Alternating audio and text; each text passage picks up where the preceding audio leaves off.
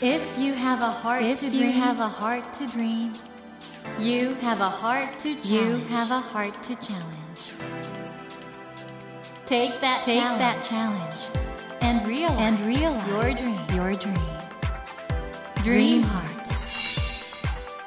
ドリームハート政教新聞がお送りします皆さんこんばんは森健一郎です 東京 FM のスタジオから全国38局ネットでお届けしています。ドリームハート。この番組は日本そして世界で活躍されている方々をゲストにお迎えしその方の挑戦にそして夢に迫っていきます。さあ今夜もイギリス人ナンバーワングルメライターでトラベルジャーナリストそしてフードジャーナリストとして活動されていらっしゃいますマイケル・ブースさんです。こんばんは。こんばんは、モギさん。Thank you for having me. 今夜はお招きいただきありがとうございます。はい通訳をしてくださっているのは角川の編集者で英語も堪能という林由香さんです。林さんよろしくお願いします。よろしくお願いします。あの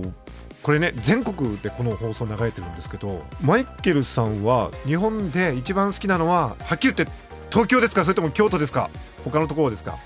？Do you know what? I um, I really have a soft spot for Fukuoka. I think that has a special vibe and atmosphere. そうですね難しいですが、実は福岡がとても好きです、とても特別な雰囲気があると思います、それから札幌も好きです、で東京か京都、両方とも好きなので、どっちが好きかってちょっと難しいんですけど、住むことを考えたら、京都に住みたいと思っています。京都は独特な文化があって、ちょっと人を寄せつけないというような雰囲気があるんですけど、そこに住むことによって、だんだん打ち解けてみたいと思っています。福岡や京都に住んでるリスナーの方は今もう拍手してるでしょうねもう一つこの角川より発売されました英国一家日本おかわりの中でも触れられてるんですけど日本料理の2つの流儀関東と関西の味付けだとマイケルさんズバリどっちの方がお好きですか？Oh, it's like asking me to choose between my children. It's Sophie's choice, isn't it? You know what? I, I have crude tastes. I like big flavors. 関西か関東というのは究極の選択で2人の息子のうちどちらが好きかって聞かれるようなことなのですごく難しいんですけど実は私は濃い味が好きなので大阪が一番好きです。大阪は食い倒れと言われますが世界一食べ物が美味しい街だと思います。大阪のリスナーの方はもう大喜びでしょうね。ということで、えー今夜もイギリスナンバーワングルメライターそして角川より発売されました「英国一家日本おかわり」ベストセラーの著者でいらっしゃいます。マイケル・ブースさんをお迎えしてどのようにして今の仕事に使えたのかそしてマイケル・ブースさんの人生についていろいろお聞きしていきます。マイケルさん今夜もどうぞよろしくお願いします。いや。ここでマイケル・ブースさんのちょっとプロフィールをご紹介したいんですけどマイケル・ブースさんは1971年生まれイギリス・サセックスのご出身です。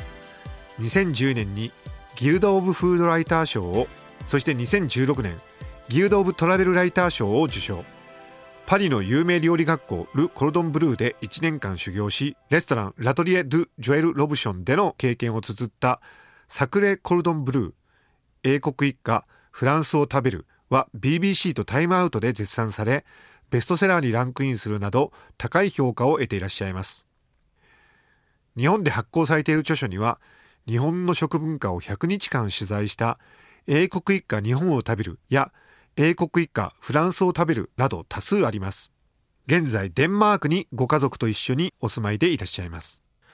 あのマイケルさんはイギリスのガーディアンなどの新聞にもお書きになられてるんですけどイギリスではそもそもあの新聞などのジャーナリズムは食べ物のことなどをよく書くそういう習慣があるんでしょうか？In England, there's a more tradition of great writers who maybe don't know so much about food writing entertainingly about food. Hmm. Does that make sense? So we have the tradition of restaurant critics in the Sunday newspapers who don't really necessarily write about the food in a nerdy way, but will write about the restaurant and the people and culture これはイギリス独特のものかもしれないんですけれども食べ物についてよく知らない記者が食べ物について書いてるんですけれども実際は文化や人間について書くということがあります。それはそのレストランのレビューを書く人たちのような食べ物をオタク的に追求している人たちとはまた全然違う人たちなんですね。その食べ物をその文化的なもののある一端として真剣に捉えて書くということが一つのトレンドとしてあります。で、私はその両方の間に位置しているような感じです。They take it seriously. You have the James Beard Awards. Uh, on the other hand, they can be a little bit stuffy and dull about food. So maybe I try and do something in between. I don't know if I'm successful at that or not. マイケルさんあのイギリスでは同時にあの旅行して旅行について書くそういう伝統もあると思うんですけどひょっとしたらマイケルさんの書きになってることっていうのはその食べ物について書くことと旅行について書くことを混ぜ合わせたすごく新しいジャンルかとも思うんですがそのあたりいかがでしょうか？Uh, yeah, I mean, I, th- I, think that's part of the problem with me and my career is that I haven't been able to brand myself as one thing or the other. そうですね。自分で自分のブランディングをしないままにこの仕事を始めてしまって、自分が興味を惹かれるものをとにかく追求して書いていこうと思っています。で、食べ物と旅というのは私の興味のうちの一番惹かれているものなんですけど、両方ともについて書くうちにその文化人類学のことも書けるし、自分が好きな食についても書けるので、その両方を活かせるような本を書いているという感じです。でも、リスナーの方に一つアドバイスするなら、私のようなライターにはならない方がいいですよということです。なぜかというと、私の書いた本を並べる書店の棚が決まっていなくて、ちょっと難しいからです。あの これもまあマイケルさん独特のユーモアだと思うんですけど本当僕は素晴らしい作家さんだと思っています。あのマイケルさんは時々辻静雄さんの著作に言及されるんですけどやっぱり辻さんの本というのはヨーロッパで日本食に興味ある方にはかなり大きな影響を与えてるんでしょうか、um, For many years そうですね。辻志丈さんのこの本は何年も読み継がれているんですけれどもなぜかというと日本料理についてちゃんと書かれた唯一の本だったからです。もうだいぶ昔に出版されたものなので記述が古くなっているところもあるんですけどそれでもこれから日本料理について学ぼうという人たちは必ず本棚に辻志蔵さんの本を入れています辻瀬戸さんの本はもう古典として素晴らしいんですけどその間またいろいろ日本の食も変わってきててマイケルさんご自身の本がその間に今の日本食と伝統的な日本食の間にあったギャップを埋める役割を果たしているというような感覚をお持ちでしょうか？No, they're completely different types of book. completely different. I would never say I'm following in 全然違うと思います。なぜかというと、まあ、私の本はレシピではないし、その食べ物に関して文化的に分析をしている本だからです。まあ、なので、辻さんの本と狙いが違うのかなと思います。私はこの本を読む人に楽しんでもらいたい、エンターテインメントとして書いていますが、多分辻さんはそうではないのかなと思います。でも、この私の本で日本に興味を持ってもらえたらとも思っています。I don't think he was very interested in that. He was interested in just, this is all I know about Japanese food. マイケルさんはテレビ局でも働いていたことがあるっていうふうに聞いてるんですけど、どのようなお仕事されてたんですか um, I, I started as a runner on TV shows in England and then was, it's called a runner, you, making the tea. Uh, and I worked on a show, very famous show called Spitting Image, which was a puppet satire program. And I hated television so much that I ran away to Bangkok to escape it. That was just when I left university, actually. And it's, I'll tell you if I can talk a bit more about it. そうですね、私は大学卒業してテレビ局に入りましてパペットショーの番組に配属されました。Every 21-year-old in England wants to work in television. でもちょっとそこで会った人たちが自分の好みとちょっと違っていたのでちょっとトラウマになってしまいバンコクに逃げました。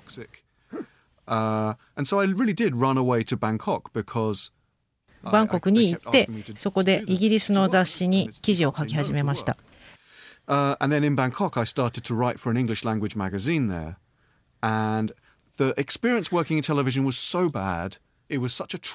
でもその時のテレビ局での経験によって自分が嫌なことをするのはやめようということを決めることができたんです。これからは自分の好きなことを仕事にしていこうということを決心することができたのでテレビ局にいたことは無駄ではなかったと思います。そうですか。本当でもリスナーの方が本当に今の話を伺っててあなんかマイケルさんの人間らしさというかね。あそういうキャリアを経て今国際的なベストセラー作家になってるんだなってことが分かって本当に良かったと思うんですけどもあのマイケルさんはあの本当にいろんなことに興味を持ってらっしゃるんで次にどういう本を書くかっていうのは読者側からするとちょっとランダムっていうか非常に予測しにくいとこがあるんですけどご自身としては本のプロジェクトってどのようにして決めるんですか？I mean, when you when you write a book, you have to give up uh, maybe two years of your life to it. 一冊の本を書くのに大体2年かかるので、テーマを決めるときは20ヶ月後も自分が興味を持ち続けられているようなテーマかどうか、その2年間の間はそのテーマに関する本しか読めないですし、もうずっとそのことについて考えなければいけないので、すごく時間をかけて考えます。And 何か今の自分にないものを与えてくれるようなテーマを選びたいと思っています。何か自分に今まで会ったことないような人とか、行ったことないような場所、今までしたことのないような経験を与えてくれるようなテーマを選びたいと思っています。マイケルさんのちょっと執筆スタイルについていろいろお伺いしたいんですけど、どこで原稿を書くんですか？それからそういう時って資料とかはどういう形で集めたりするんでしょうか、uh, I have an office in my house on the ground floor. It has two windows. I have a, a glass desk. 私はいつも書いているのは我が家の1階に作ったオフィスです。そこはガラスのテーブルでそこに全部の資料を載せて作業していますが、後ろにキッチンがあるので、いつでも好きな時に食べ物を作って食べることができます。その部屋には2つ窓があって、その窓から外を見ると鹿が通ったり、キツツキが木にいたり、そういうのを見ることもできます。また、私の家のそばには森がありますので、作業に飽きたら外にいて散歩したりとかできます。通勤がないのでストレスがすごく少ないと思います。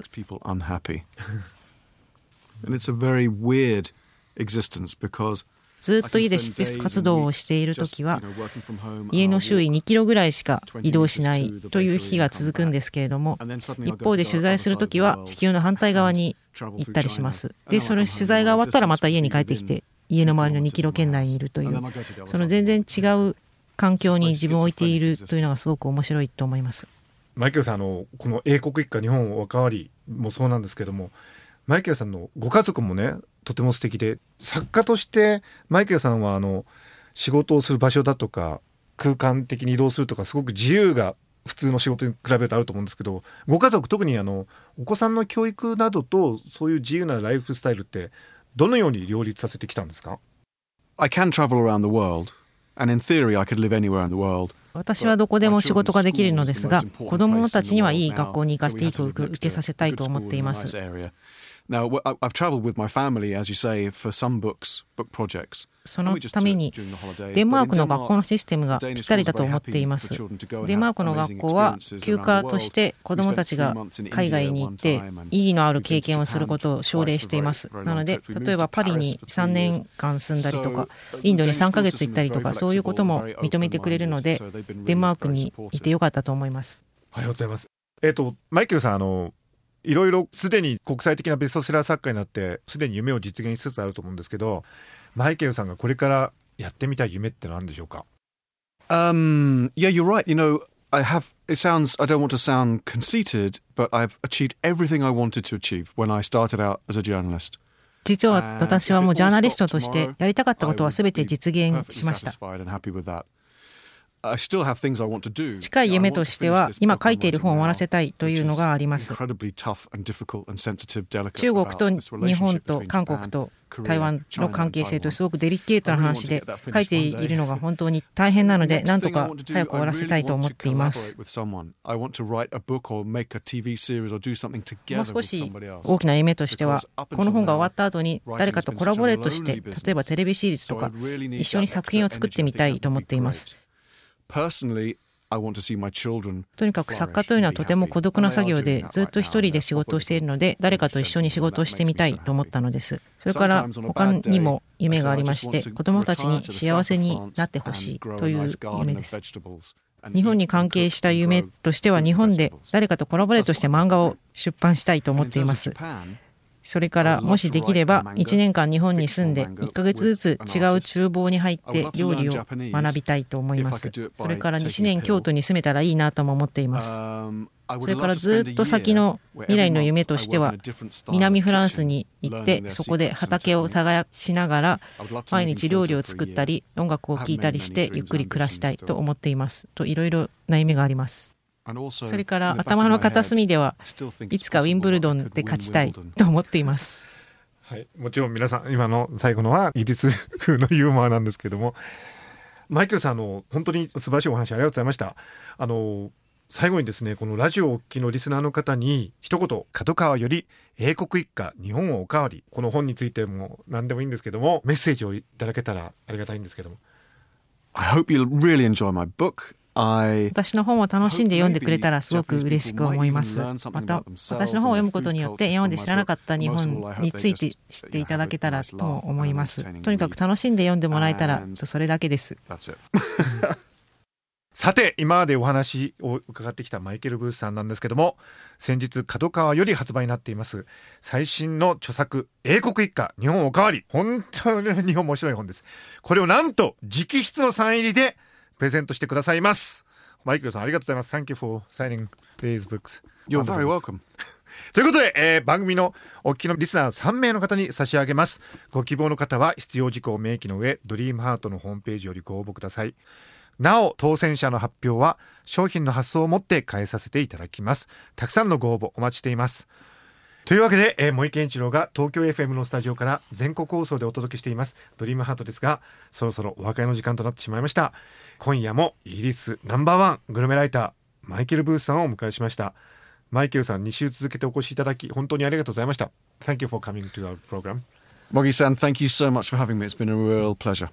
本当にお招きいただきありがとうございました楽しい時間を過ごさせていただきました Never let go of that dream Never forget Never forget that heart to challenge Dream heart 茂木健一郎が東京 FM のスタジオから全国38局ネットでお届けしてきました「ドリームハート。今夜もイギリス人ナンバーワングルメライターでトラベルジャーナリストそしてフードジャーナリストとして活動されていらっしゃいますマイケル・ブースさんをお迎えしましたがいかがでしたでしょうか？あのー、マイケルさんは本当にいろんなところを旅されていてまあ日本のことを好きなんですけども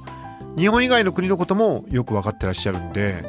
そういうマイケルさんが日本をどう見るかっていうのは本当にね大事なとこだと思うんですけどもやっぱり随分いいところがあるようなんですよね。でマイケルさんはほら日本食の魅力を外国ではまだまだ知らない人が多いって言ってたんですけどもひょっとしたらね日本の魅力自体がどこにあるのかということ自体が我々日本人が一番知らないことかもしれないんでそういう意味でもねあのこういうマイケルさんがお書きになった、え日本についての本を読むというのは鏡を見るようなことなのかなと思うんですよね。だから自分たちの姿を映す鏡としてぜひマイケルさんの本を読んでいただけたらなと思います。さて、ドリームハントのホームページでは、マイケル・ブースさんの先日、角川より発売になっています、英国一家日本おかわり直筆のサイン入りで番組のお聞きのリスナー3名の方に差し上げます。ご希望の方は必要事項を明記の上ドリームハートのホームページよりご応募ください。なお当選者の発表は商品の発送をもって返させていただきます。たくさんのご応募お待ちしています。さて来週のお客様は来週5月19日土曜日から恵比寿ガーデンシネマを皮切りに全国で順次ロードショーされます。香港映画29歳問題の監督キーレン・パンさんをお迎えし作品の魅力などを伺っていきます。どうぞお楽しみに。それではまた土曜の夜10時にお会いしましょう。ドリームハートお相手は森健一郎でした。ドリームハート。政教新聞がお送りしました。